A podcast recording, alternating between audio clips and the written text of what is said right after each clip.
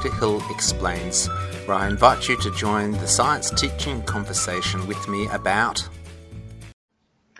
Hello, this is a Wikipedia reading about Ireland, and people who've listened to me know that I have actually roved through sort of South American republics and uh, gone up through um, the Gulf states, marveling at it along the um, Horn of Africa, the, the Arabian states at the bottom, Yemen and Oman and all these bizarre countries, and Mali and Cameroon and uh, Zanzibar and Tanzania and that type of stuff. Then I've come over just recently, decided, look, I'd like to read about New Caledonia, and I found that New Caledonia is the most cult, is most biodiverse place on the planet. It has the largest lagoon in the world, uh, and a um, uh, that people only live in the bottom half of the southern half of the island. The north half, it's got uh, the typical rain shadow, lush forest on the, the western side, and uh,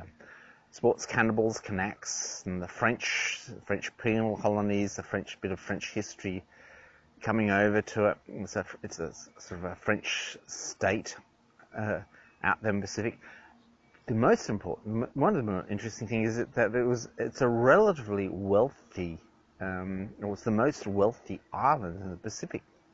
There's Honolulu, and up there is Australia. Australia is uh, something like fifty-five um, thousand dollars US dollars per year per citizen.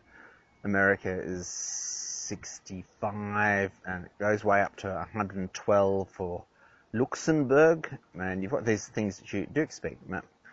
Or also up there above the United States is what you expect Switzerland. There's no surprise there. But Ireland, how does Ireland do it? Because Ireland's had such a horrendous history and uh, of Irish extraction. So I thought in my rove, I've sort of looked at this and said, oh, another island I can't understand is how Ireland, uh, the island of Ireland is going on to do it then. So I'm going to read this and get get through it hopefully and for, oh, I'll see if I, when I put my, my glasses. Hmm. Ireland, uh, air, uh, Ulster Scots Airland uh, is an island in the North Atlantic, separated from Great Britain to the east and the north uh, by the North Channel and the Irish Sea and St George's Channel. Ireland is the second largest island of the British Isles, the third largest in Europe, and the 20th largest on Earth. Largest island, I think Australia would be. Geopolitically, Ireland is divided between the Republic of Ireland, officially named Ireland, which covers five-sixths of the island, and Northern Ireland, um, which is part of the United Kingdom. In 2011, the population of Ireland was about 6.6 million, ranking it as the second most populous island in Europe after Great Britain. As of 2016, 4.8 million lived in the Republic and 1.8 in the Northern Ireland. The geography of Ireland comprises of relatively low-lying mountains surrounding a central plain with several navigable rivers extending inland. Its lush vegetation is a product of its mild but changeable climate, which is free of extremes in temperature. Much of Ireland uh, was woodland until the Middle Ages. Today, woodland makes up 10% of the island compared to the European average of 33%. Um, and most of it is non-native conifer plantations. There are 26 extant land mammals species native to Ireland. The Irish climate is influenced by the Atlantic Ocean and is thus very moderate. The winters are milder than expected for such a northerly area, although the summers are cooler than those in continental Europe. Rainfall and cloud cover is are abundant. Ireland. The earliest evidence of human presence on islands is dated at um, 10,500 BC. Gaelic Ireland has emerged by the first century AD. Hmm, so that's interesting. You know, the Romans are well and truly in England by then. The island was Christianized from the 5th century onward. Following the 12th century Norman invasion, England claimed sovereignty. However, English rule did not extend over the whole island until the 16th and 17th century Tudor conquest, which led to colonization by settlers from Britain. in 1690s, a system of Protestant English rule was designed to materially disadvantage Catholic majority and Protestant dissenters, and it extended during the 18th century. With Acts of the Union in 1801, Ireland became part of the United Kingdom. A war of independence in the early 20th century, followed by a partition of the islands, creating the Irish Free State, which became increasingly sovereign over the following decades, and Northern uh, Ireland, which remained part of the United Kingdom uh, Northern Ireland saw much civil unrest in the late 60s until the 90s. This subsided following a political agreement in 98. In 1973, the Republic of Ireland joined the European uh, Economic Community while the United Kingdom and Northern Ireland, uh, as part of it, did the same. That reverse. Irish culture has a significant influence on other cultures, especially the field of literature. Alongside mainstream Western culture, a strong indigenous culture exists, as expressed through Gaelic games, Irish music, Irish language, and the island's culture shares many features with that of Great Britain, including the English language, sports association, football, rugby, horse racing, and golf. Okay, it's 19th most populous country on earth. I don't quite see how that works. Um, it's mostly 95% white. Um, and patrons at St. Patrick's, St. Bridget, St. Comisiel. I don't know who those are. Okay. Names for Ireland and Aya, divine from the Old Irish Oireachd, the goddess of the Irish mythology, first recorded in the 9th century. The uh, etymology of Airu is disputed, but may derive from the Proto-Indo-European root "uza", referring to a flowing water. Prehistoric history. Prehistoric Ireland. During the last glacial period until about 10,000 BC, most of Ireland was periodically covered with ice. Sea levels were lower, and Ireland, like Great Britain, formed part of continental Europe. By 16,000 BC, so this is well before humans arrived, rising sea levels caused by ice melting caused Ireland to become separated from Great Britain. Later, around 6000 BC, Great Britain became separated from continental Europe.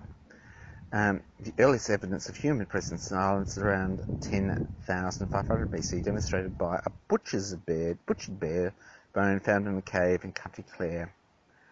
Uh, by about um, poor Teddy, uh, by about 8000 BC, more sustained occupation of the island has been shown, with evidence of Mesolithic communities around the island. Sometime before 4000 BC, Neolithic settlers introduced cereal cultivars, domesticated animals such as cattle and sheep, large timber buildings, stone monuments. The early evidence of farming in Ireland or Great Britain is from Ferriter's, Ferriter's Cove, County Kerry, where a flint knife, cattle bones, and a sheep's tooth were carbon dated to 4350 BC. Field systems were developed in different parts of Ireland, including cedar fields, that has been preserved beneath a blanket of peat in present-day Tawali. An extensive field system, arguably the oldest in the world, consisted of small divisions separated by dry stone walls. The fields were farmed for several centuries between 350 and 3000 BC. Wheat and barley were typical crops. The Bronze Age began around 250 BC, with technology changing people's everyday life during this period through innovations such as the wheel, harnessing oxen, weaving textile, woven textiles, brewing alcohol, and skillful metalworking, which produced new weapons and tools along with fine gold decorations and jewelry, such as brooches and torques. Emergence of Celtic Ireland. How and when the island became Celtic has been debated for close to a century, with the migrations of the Celts being one of the more enduring themes of archaeological and linguistic studies. The most recent genetic research strongly associates the spread of Indo-European languages, including Celtic, through Western Europe with a people bringing composite, um, uh, uh, a composite beaker culture. So the beaker culture is all of a sudden these people were making pots in the shape of beakers, and the beaker culture. The Beaker culture is from Lithuania and that type of stuff. With the arrival in Great Britain and Ireland dated from around the middle of the third millennium, according to John T. Koch and others, Ireland in late Bronze Age was part maritime trading network culture called the Atlantic Bronze Age. that included Britain, Western France, and Iberia, and that it is where the Celtic language is developed. This contrasts with the traditional view that the origin lies on mainland Europe uh, with the whole Hallstatt culture. So there's a belief that they formed a sort of a trading, a maritime country. The long-standing traditional view of the Celtic language, Oxen strips and cultures were brought to Ireland by waves of invading migrating Celts from mainland Europe. This theory draws on the Lebor Gabal Erin, a medieval Christian pseudo-history of Ireland along with the presence of Celtic cultures, language artifacts found in Ireland such as Celtic bronze spears, shields, torcs, T-O-R-K-S, I don't know what they C-O-R-C-S, and other finely crafted Celtic associated positions. Okay, just going to see what's happened here. My phone vibrated. Let's just have a little look and see what it was trying to say. Little fam. Um,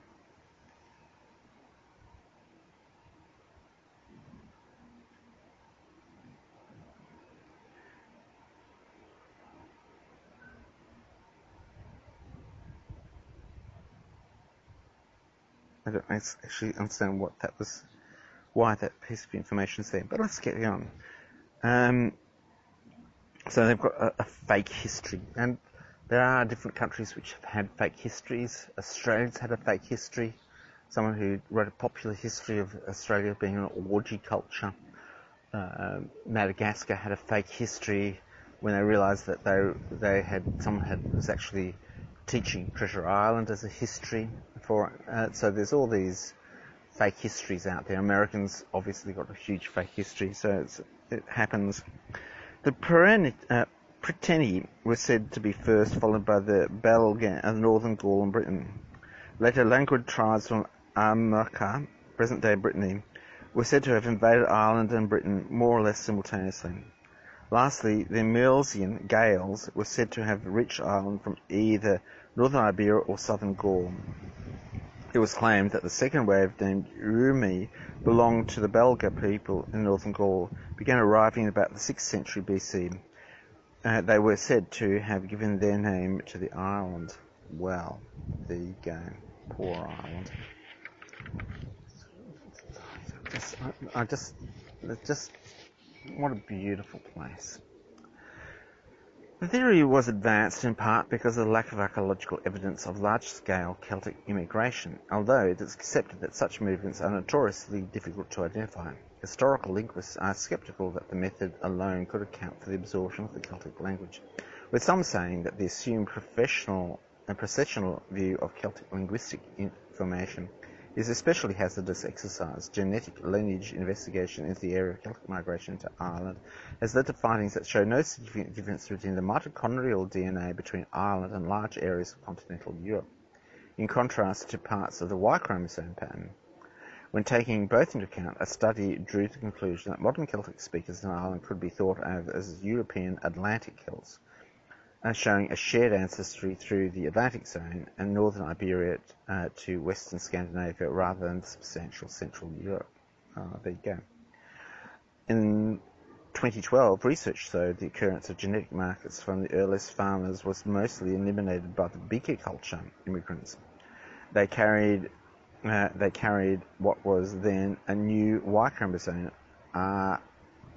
1B marker, which is really interesting. I, I, sort of do understand the beaker. I've read a few articles about the beaker culture, mostly, mostly about um, northern, sort of suddenly emerged beakers and the beaker culture just destroyed all in front of them. Um, but the idea is that they, they, they were warriors with male dicks and sort of killed all the children and fucked all the women. Uh, the prevalence amongst modern Irish um, uh, is believed to have originated from Iberia in 250 BC. Prevalence among non-Irish men of this mutation is a remarkable 84%, the highest in the world, and is closely matched with other populations along the Atlantic fringes down to Spain. Similar genetic replacement uh, with the lineage of mitochondrial DNA. This conclusion is supported by recent research carried out by the geneticist David Reich, who says British and Irish skeletons from the Bronze Age that followed the Beaker period had almost 10% ancestry from the first farmers of their islands, with 90% from people like those associated with the Bell Beaker culture of the Netherlands. He suggests that the Beaker users who introduced the Indo-European language represented here by Celtic, a new language culture introduced directly by migration and genetic replacement. So essentially that's a bit, you know, gee, wouldn't it be, you don't, you don't think of, oh, bloody, you know, like the Nazis, the Beakers. And yeah, so they had ceramic beakers they used to make. I don't know what's going on here. The earliest written uh, late antiquity and early medieval times. So early medieval is before um, Charlemagne, the, the end of the Roman Empire. The earliest written records of Ireland come from the classical Greco-Roman geographer Ptolemy. In his Almagest refers to Ireland as Micra Britannica, Little Britain, in contrast with the larger island which he called Magna Britannica. In early work, geography, Ptolemy refers to the island as Eora um, and to Great Britain as Albion. Uh, so Albion's an ancient word for it. Um, these new names were likely to have been uh, the local names of the islands at the time. The earlier names, in contrast, were likely to have been coined before direct contact with the local periods were made. Oh, that's interesting. The Romans referred to Ireland by this name um, too, and in Latinized forms as Hibernia or Scotia. Ptolemy records 16 nations inhabiting every part of Ireland in 100 AD. The relationship between the Roman Empire and the kingdoms in ancient Ireland is unclear. However, a number of finds of Roman coins have been made. For example, the Iron Age settlement of Freestone Hill near Garth Newgrange. Ireland continued as a patchwork of rival kingdoms. However, beginning in the 7th century, a concept of national kingship gradually became articulated through the concept of High King of Ireland. Medieval Irish literature portrays an almost unbroken sequence of High Kings stretching back a thousand years. But modern historians believe the scheme was constructed in the 8th century to justify the status of powerful political groupings by projecting the origins of their rules into the past, which is un- not unlike the um, Catholic Church? Um, I don't know if you know, you've got the donation of Constantine that the Catholic Church is a, is a political construct, and the Roman Catholic Church construct to concentrate power in Rome. All the Irish kingdom, and you had the Arian race and the, the Arian schism. Uh, so a lot of the Gaul, a lot of the um, Vandals were the wrong type of Christianity, so they weren't successful. Of all the Irish kingdoms, um, all the Irish kingdoms had their own kings, but were nominally subject to the High King. The High King was drawn from the ranks of provincial kings and ruled also the royal kingdom of Meath, with a ceremony capital of Hill of Tara. The concept did not become a political reality until the Viking Age, and even then was not a consistent one. Ireland did have a culturally unifying rule of law, an early written judicial system. The Brehon laws administered by a professional class of jurists known as the Brehons. The Chronicle of Ireland records that 431 Bishop Palladius arrived in Ireland on a mission from Pope Celestine I to administer the Irish already believing in Christ. The same chronicle records that St. Patrick, Ireland's best known patron saint, arrived the following year, where he continued to debate over the missions of Palladius and Patrick, but the consensus is they both took place. And the older Druid tradition collapsed in the face of the new religion. Irish Christian scholars excelled in the study of Latin and Greek learning and Christian theology. In monastic culture that followed with Christianization of Ireland, Latin and Greek learning was preserved in Ireland during the early Middle Ages and contrasts elsewhere in Western Europe, where the Dark Ages followed the fall of the Western Roman Empire. Well, you could also see that Ireland had sort of several layers of defence of barbarians that had a stability there the arts of manuscript illumination, and metalworking, sculpture flourished and produced the treasures such as the Book of Kells, ornate jewellery, and many carved stone crosses that still dot the island today. A mission founded in 563 in Iona by the Irish monk St. Columba began the tradition of Irish missionary work to spread the Celtic Christianity and the learning to Scotland, England, the French Empire, on continental Europe after the fall of Rome. These missions continued until the late Middle Ages, establishing monasteries and centres of learning, producing scholars such as Sedulius Scottus and Jonas uh, Eriugena. exerting much influence on Europe. So this is an interesting thing that the Roman thing was Christianity had to be incubated in sort of a special Celtic Irish lab, and then Ireland came in down. Norman and English invasions on the May 1st, 1169, so it's 1066, so it's 100 years. An expedition of the Cambro-Norman Knights with an army of about 600 men landed at Barnard Strand in present-day County Wexford. It was led by Richard de Clare, known as Strongbow, owing to his prowess as an archer. The invasion, which coincided with the period of new Norman expansion, was the invitation of Dermot Mac, or King of Leinster. See, this is the entire thing. You want got to know that, like the uh, Romans were invited into Britain. You get various things. I, I just wonder whether we need that sort of the we can sit and exploit the infighting within the uh, education department. Um,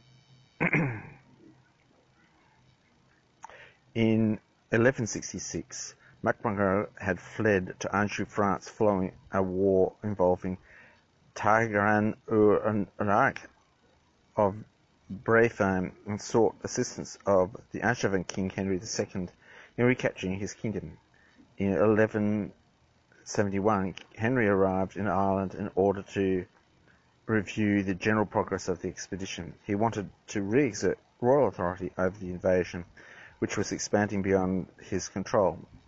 Henry successfully reimposed his authority over Strongbow, and the Cambro-Norman warlords persuaded many Irish kings to accept him as their overlord, an arrangement she confirmed in the 1173 Treaty of Windsor. So not Irish or something, there was Irish warlords. The invasion was legitimised by the provision of the papal bull Lauda Bitsa, uh, issued by, the, by an Englishman, Adrian IV, in 1155. The bull encouraged Henry to take control of Ireland in order to oversee the financial and administrative reorganisation of the Irish Church. Uh, and its integration into the Roman Catholic Church. Uh, that's interesting. So when did uh, I just trying to work out when the um, patron saints came across? The patron saints came in the early Middle Ages or in the Dark Ages, and then um, for some reason they had to re come over the top. Some reconstruction uh, had already begun at the ecclesiastical level following the Synod of Kells in 1152. There has been significant controversy regarding the authenticity of the Lord Buster, uh, and there is no general agreement on whether the bull was a genuine or a forgery. Or just seems to be all over the place. There was uh, the donation of Constantine is a forgery. In and it's interesting. The Mongols, uh, when they were trying to subdue the Russians, had four doc- documents. So it seems that a rule of war, and it's sort of like fake news of Donald Trump. In 1172, Pope Alexander III further encouraged Henry to advance the integration of the Irish Church with Rome. Henry was authorised to impose a tithe of one penny per hearth on the annual contribution.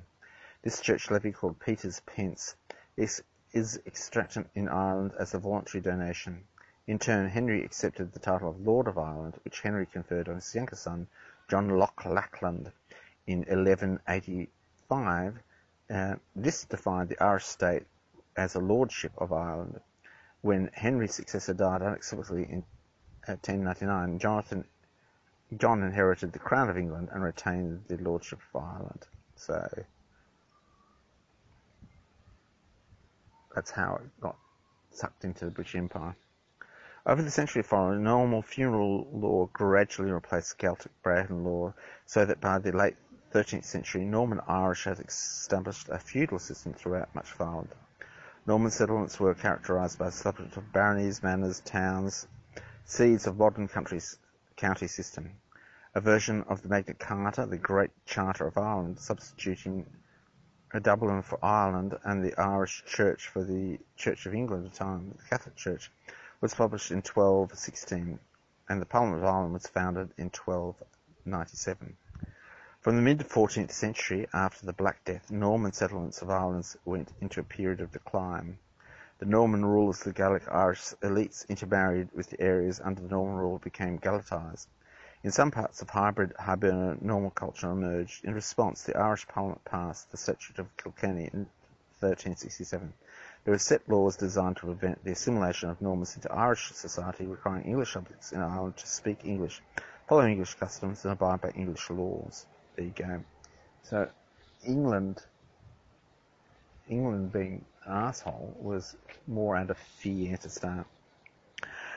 It's an amazing. By the end of the 15th century, central English authority in Ireland had all but disappeared, and a renewed Irish culture and language, albeit with Norman influences, was dominant again. English crown control remained relatively unshaken in a amorphous foothold around Dublin known as the Pale, and under the provision of Poynings Law in 1494, the Irish parliamentary legislation was subject to approval by the English Privy Council. Isn't that amazing? Isn't that amazing how it goes? And of course, you know that uh, Henry VIII, the Tudors had a conquest in there. Uh, so the Tudors around that time. Um, okay, here we go.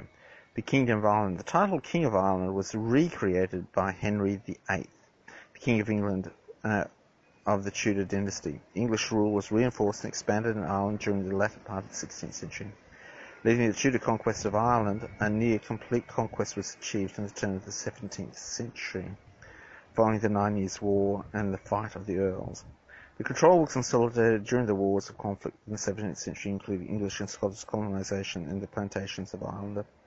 The Wars of the Three Kingdoms and the uh, War, Irish losses during the Wars of the Three Kingdoms, which Ireland included the Irish Confederacy and the Cromwellian conquest of Ireland, are estimated to include 20,000 battlefield casualties and 200,000 civilians are estimated to have died as a result of the combination of war-related famine, displacement, guerrilla activity, pestilence over the duration of the war. A further 50,000 were sent into indentured servitude in the West Indies.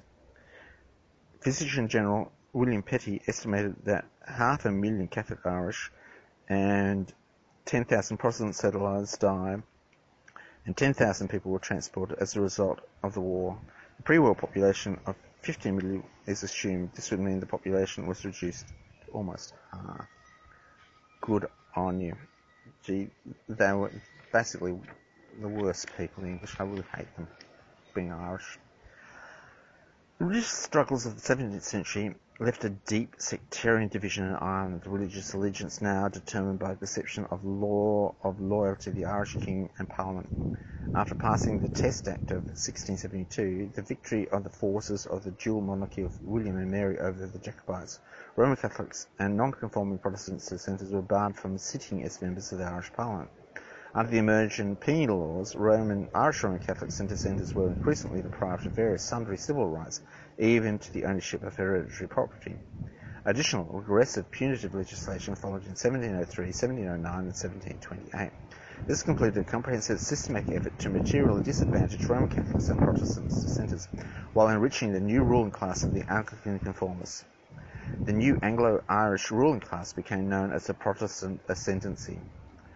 The Great Frost struck Ireland and the rest of Europe between 1739 and 1741, after a decade of relatively mild winters. The winters destroyed stored crops of potatoes and other staples, and the poor summers severely damaged the harvest. This resulted in the famine of 1740. The estimated quarter of a million people, about one-eighth of the population, died from the ensuing pestilence and disease. The Irish government exalted export uh, halted export of corn and kept the army in quarters, but did little more. Local gentry and charitable organisations provided relief, but could do little to prevent the ensuing mortality. So there's climate change there, and Ireland going through great frost for three years. The aftermath of the famine and increased industrial production and the surge of trade brought a succession of construction booms. The population soared in the latter part of the century, and the architectural legacy of Georgian Ireland was built. In 1782, Poynings Law was repealed, giving Ireland legislative independence from Great Britain for the first time uh, since 18, 1495. The British government, however, still retained the right to nominate the government of Ireland without consent of the Irish Parliament. dear. Um, union with Great Britain. In 1798, members of the Protestant dissenters tradition, mainly Presbyterian, made common cause uh, with the Roman Catholics uh, in a Republican rebellion inspired and led by the Society of United Irishmen, with the aim of creating an independent Ireland. Despite assistance from France, the rebellion was put down by the British and Irish government and European forces. In 1800, the British and Irish parliaments both passed the Acts of Union that, in effect on the 1st of January 1801, merged the Kingdom of Ireland with the Kingdom of Great Britain to create the Kingdom of Great Britain and Ireland. The passage of the Act of the Irish Parliament was ultimately achieved with substantial majorities having failed the first attempt in 1799. According to contemporary documents, the historical analysis, this was achieved through a considerable degree of bribery with funding provided by British Secret Service Office and awarding of peerages and places of honours to secure votes. Thus, the Parliament of Ireland was abolished and replaced with the United Parliament of Westminster in, in London uh, through resistance remained as evidence of Robert Emmet's failed Irish rebellion in 1803. Shit, what a bastards. Aside from the development of the linen industry, Ireland was largely passed over by the Industrial Revolution, partly because it lacked coal and iron resources, and partly because of the impact of the Southern Union uh, with structurally superior economy of England, which saw Ireland as a source of agricultural produce and capital. The Great Famine of 1845 to 51 devastated Ireland as those years Ireland population fell by one third. More than one people died of starvation and disease, with additional million people immigrating during the famine, mostly to the United States and Canada.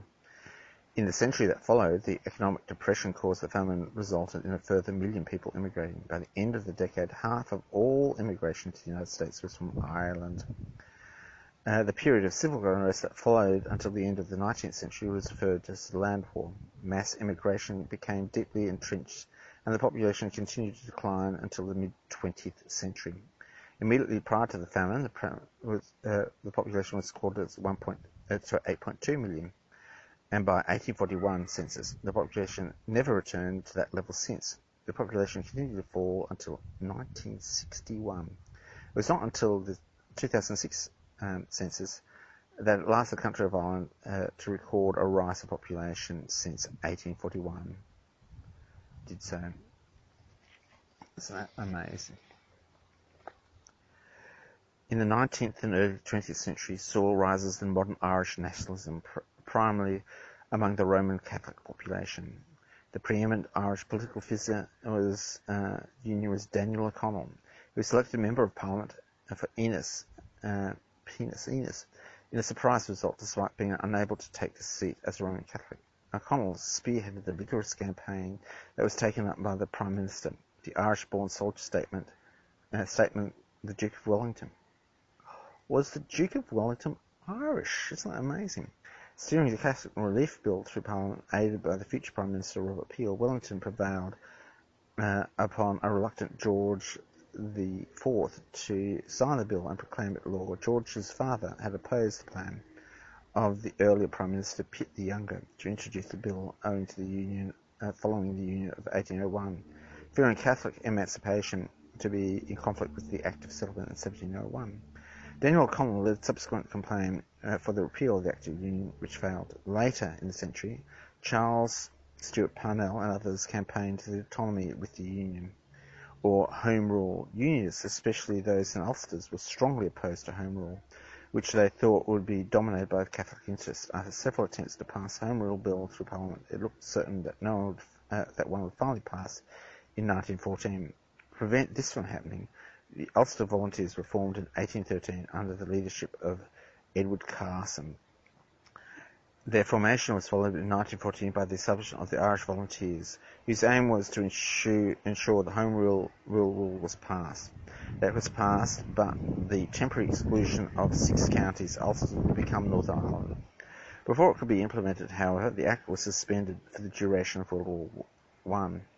The Irish Volunteers split into two groups, the majority, approximately um, 175,000 in number, under John Redmond, took the name of the National Volunteers and supported the Irish involvement in the war. Minority, approximately 13,000, retained Irish volunteers, opposed Ireland in the war. That's interesting. Easter Rising the Easter Rising in 1916 carried out by the latter group, together with the small socialist and the Irish Citizens Army, the British response was executing 15 leaders of the rising in a period of 10 days. My God. In turning more than a thousand people turned the mood of the country in favour of the rebels.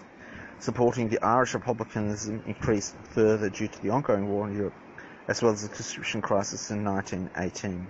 The pro-independence Republican Party, Sinn Féin, received overwhelming endorsement in the general election of 1918. In 1919, proclaimed the Irish Republic setting its own parliament um, and government. Simultaneously, the volunteers, isn't that beautiful?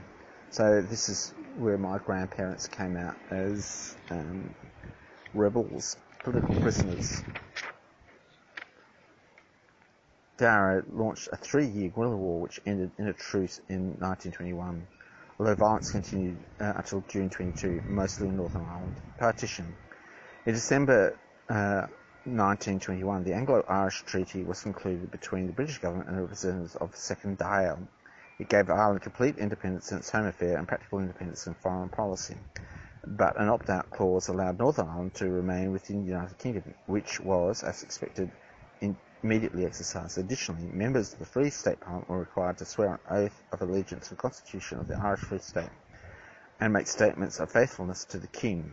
Disagreements over the provision led to the split of the national movements and subsequent Irish civil war between the new government of the Irish Free State and those who opposed the treaty, led by Eamon de la. Uh, the civil war officially ended in May 1923 when Vella issued a ceasefire order. Independence. During the first decade, the newly formed Irish Free State was governed by the victors of the Civil War.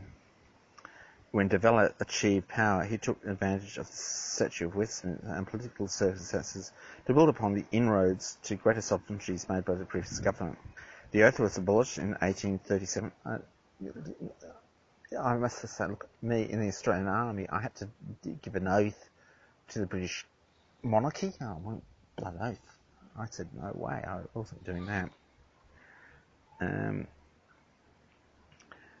the gradual separation from the British Empire and the governments had it pursued since independence. However, it was not until 1949 the state was declared officially to be the Republic of Ireland. The state of neutrality during World War II, um, but offered clandestine assistance to the Allies, particularly in potential defence of the Northern Ireland. Despite the country's neutrality, approximately 50,000 volunteers from independent Irish joined the British forces during the war, four being awarded Victoria Crosses. So um, uh, it's sort of interesting to know this. The German intelligence uh, was also active in Ireland. Its operations ended in September 41 when police made arrests on the basis of surveillance carried out on key diplomatic uh, legations in Dublin. To uh, the authorities, counterintelligence uh, was a fundamental line of defence. It was, with a regular army only slightly over 7,000 men at the start of the war, and with limited supplies of modern weapons, the state would have been in great difficulty defending itself from the invasion uh, from either side of the conflict.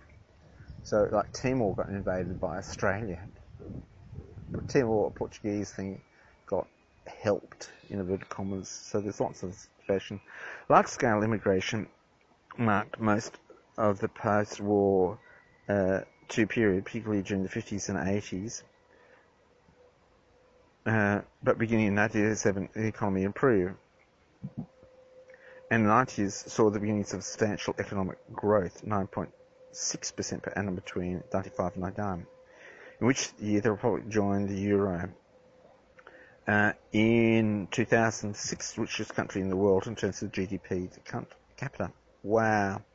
I don't know how that happened. So it's, it's now a rich country for no reason. Historian R.F. Foster argues that the cause was a combination of new and a new sense of initiative and entry into American corporations. He concludes the key factors were low taxation, pro-business regulatory policies, and young, technically savvy workforce. Many multinationals um, for many multinationals, the decision to do business in Ireland was made easier by the generous incentives of the Industrial Development Authority. In addition, the European Union, isn't amazing?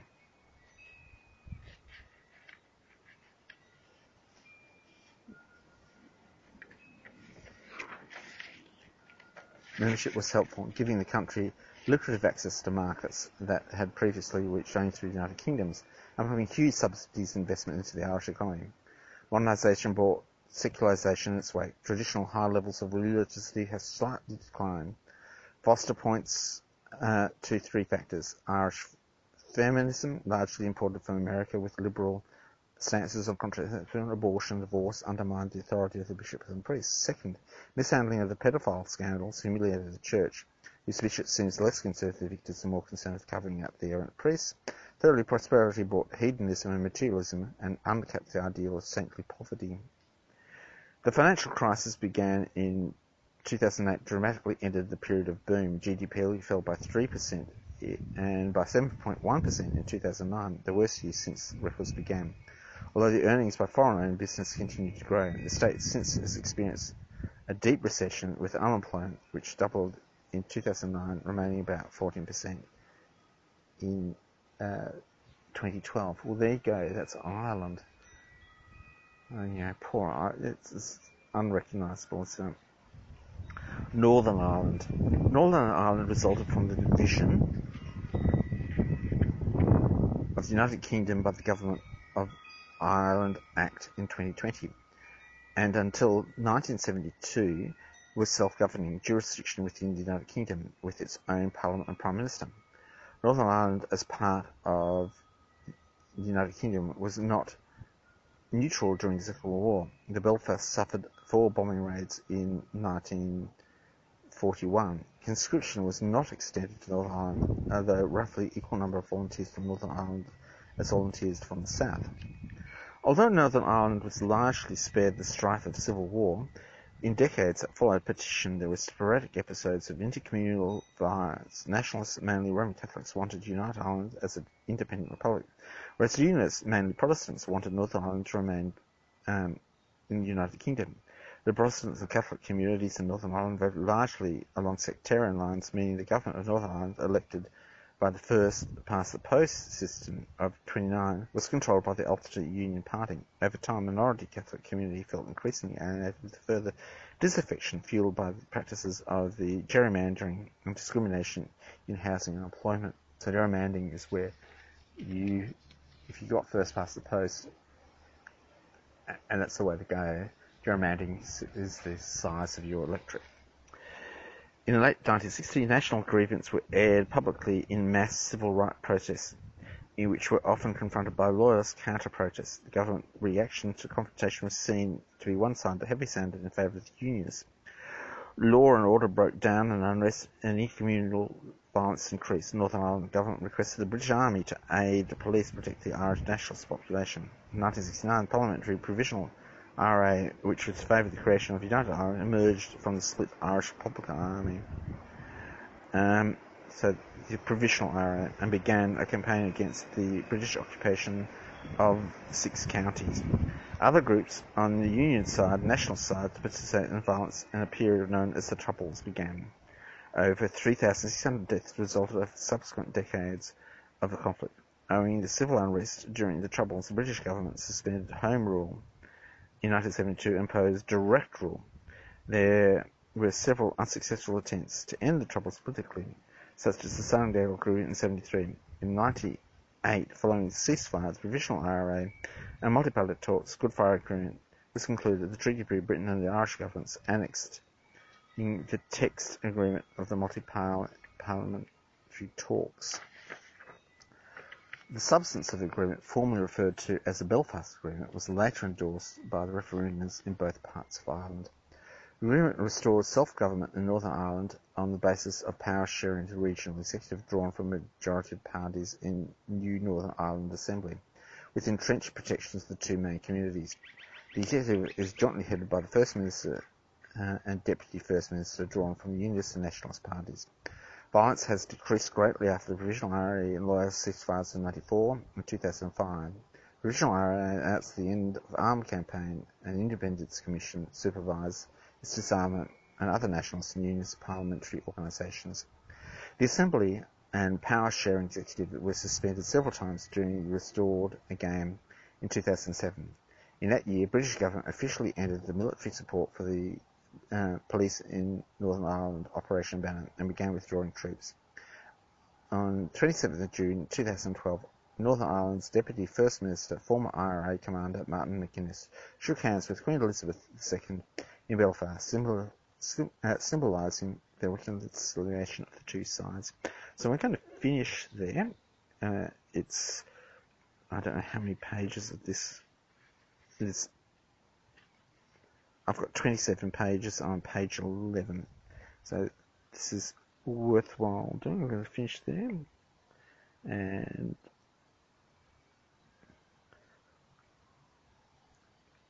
so it's interesting to hear about the beaker culture and stuff like that. Okay.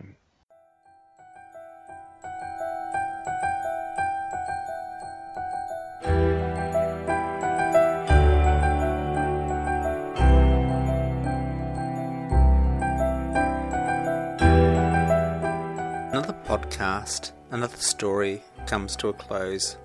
It's been a pleasure sharing this moment in time with you. May you discover truly amazing things, understand them, and tell others. Thanks for listening.